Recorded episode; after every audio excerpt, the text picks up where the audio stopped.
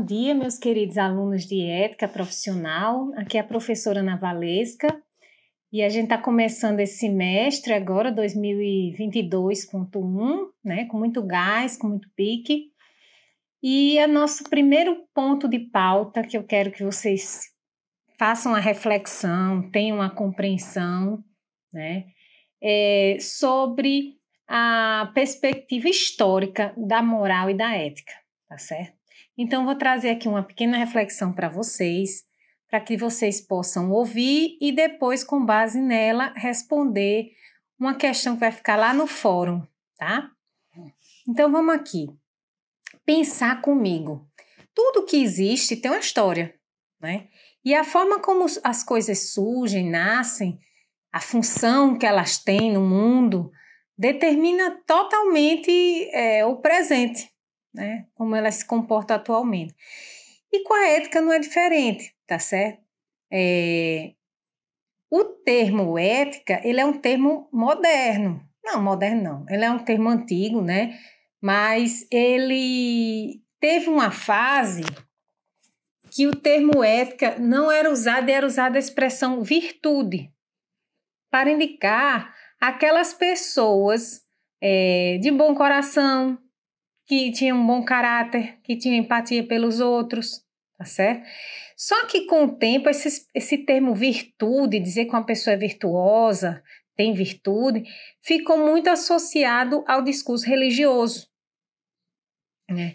E aí a ética, como uma disciplina filosófica, né, que se pretende laica, sem nenhuma linha religiosa, né, procurou se afastar de, um, de um, um uma visão é, religiosa, né? Ah, vou seguir Buda.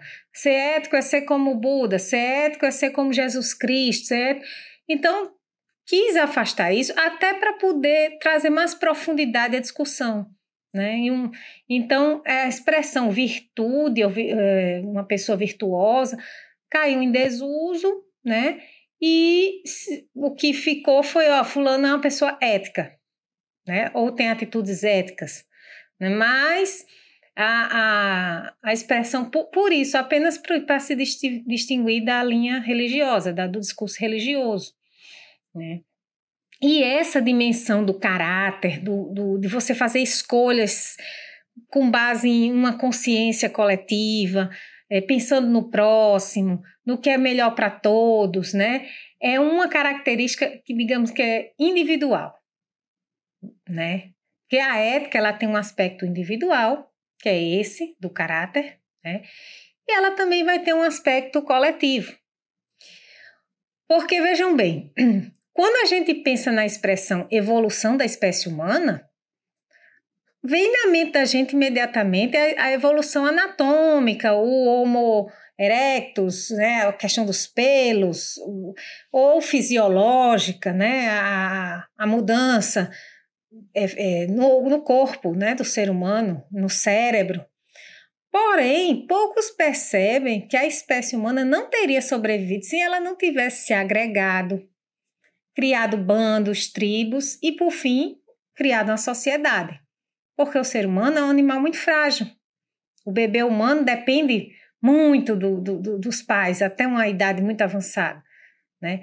Então, assim, a, a espécie humana só sobreviveu por conta da organização social, né? Mas a gente só se liga mais na parte fisiológica, biológica, porque é assim que a gente aprendeu, né? Mas então a formação da sociedade foi fundamental para a perpetuação da espécie humana e evolução da espécie. Né? Porém, para que uma sociedade exista, você precisa ter um código de conduta, porque senão as pessoas se matam. Né? Então, quem define esse código de conduta é, frente ao coletivo é a ética. Né? Então, é, vou dar um exemplo: o que é que é certo, o que é que é errado, o que é que leva a uma punição maior do que outra, o que é que é imperdoável, o que é que é um tabu que não pode ser feito. Né? Isso tudo é, foi definido pela ética. Né? A, a, a, ética coletiva, digamos assim, ela define o código para todas as pessoas de o que, é que elas devem fazer e também de suas é, proibições, né, o que elas não podem fazer.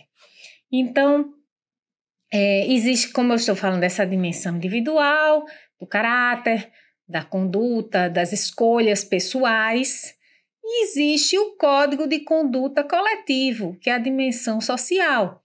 E também todos os dois são éticas, entendeu? Todos os dois ficam no campo da ética, tá?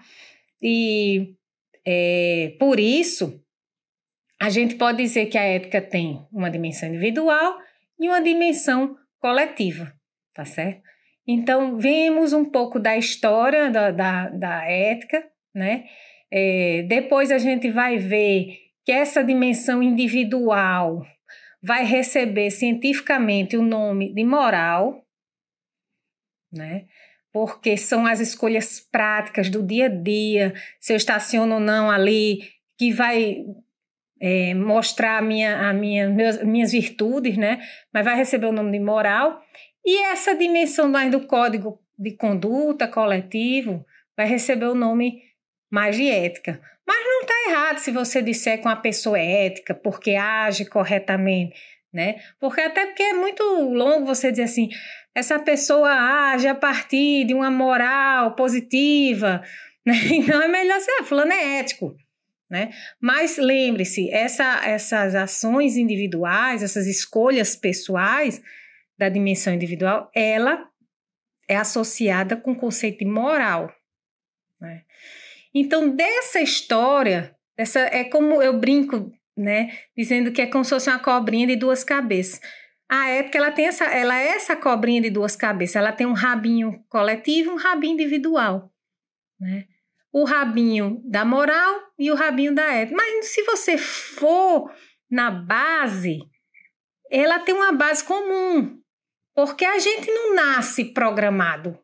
Né? A, a, gente, mesmo a gente agindo com a moral positiva, virtuosa, né? A gente aprendeu. E a gente aprendeu onde? Com a família, na escola, na igreja. Então a gente acaba aprendendo no colet na coletividade. Agora, o que acontece é que alguns absorvem 100%, outros absorvem 50%, outros não absorvem nada. Né? Então, assim, o, a absorção desses códigos de, de bons e de boa convivência, ele vai ser individual mesmo, pelas experiências que cada indivíduo teve na vida. Tá certo? É por isso que a gente diz assim: se você clonar, aproveitando que tá tendo a novela aí, o clone, né? Se a gente clonar uma pessoa, será que o clone dela vai agir igual a ela? E a resposta é provavelmente não, porque mesmo que ela tenha a mesma estrutura neurológica, cerebral e tal, hormonal, ela não vai ter passado pelas mesmas experiências de vida que aquela matriz passou. E as experiências é que vão formando a pessoa, tá certo? Então, a formação desse caráter, né, dessa moral, que é a dimensão individual, é, a gente aprende o certo e o errado no coletivo mas as experiências que a gente vai tendo vão moldando a gente. Então você aprendeu que tinha que ser assim, mas você diz: não, eu não vou cumprir 100% disso, não, vou fazer só uma parte. Né? Então aí você vai fazendo suas escolhas, né? Como se fosse, como se fosse, não, é um, um jogo de escolhas, de sim, não, talvez, quem sabe, e você vai montando a, o seu layout moral, né? Vai, vai montando a sua, a sua, seu caráter tá certo? E isso é um processo que dura a vida inteira, né? Claro que, por exemplo, Freud ele dizia que ah, não adianta você fazer psicanálise depois de, de 40 anos de idade, porque você já está com sua, sua personalidade formada e não vai mudar. Mas hoje a gente vê que é, não é bem assim. A gente, a, o processo de, de, de socialização e de absorção da cultura, ele é, é contínuo, é contínuo. Quem nunca se deparou com histórias assim de ah, a vovó era contra isso, mas agora ela me apoia, né? Então, assim, a, a, a, o indivíduo vai se debatendo com novos desafios até o dia de morrer e vai se posicionando e ele pode mudar também o posicionamento dele. A gente sabe que o jovem, ele é mais aberto a novas ideias e a novos posicionamentos, né? Por uma questão etária mesmo, por uma questão de, de, de não, não cerebral, não, não morfológica, mas por uma questão de formação do caráter que está mais aberta, mais em formação, está mais iniciando, né? Mas isso não impede de forma alguma que uma pessoa de mais idade mude seus conceitos, mude suas atitudes, né? E basicamente pelo amor, que é a força mais importante do mundo, né? E que muda tudo. A força do amor. Então, gente, resumindo, o termo ética, ele tem uma dimensão individual e coletiva, tá certo? O individual tá ligado à virtude, ao caráter, à empatia, às escolhas que o indivíduo faz. E a coletiva está ligada ao código de conduta da sociedade. Toda sociedade tem seu código de conduta do que é proibido, do que é permitido, das punições, né?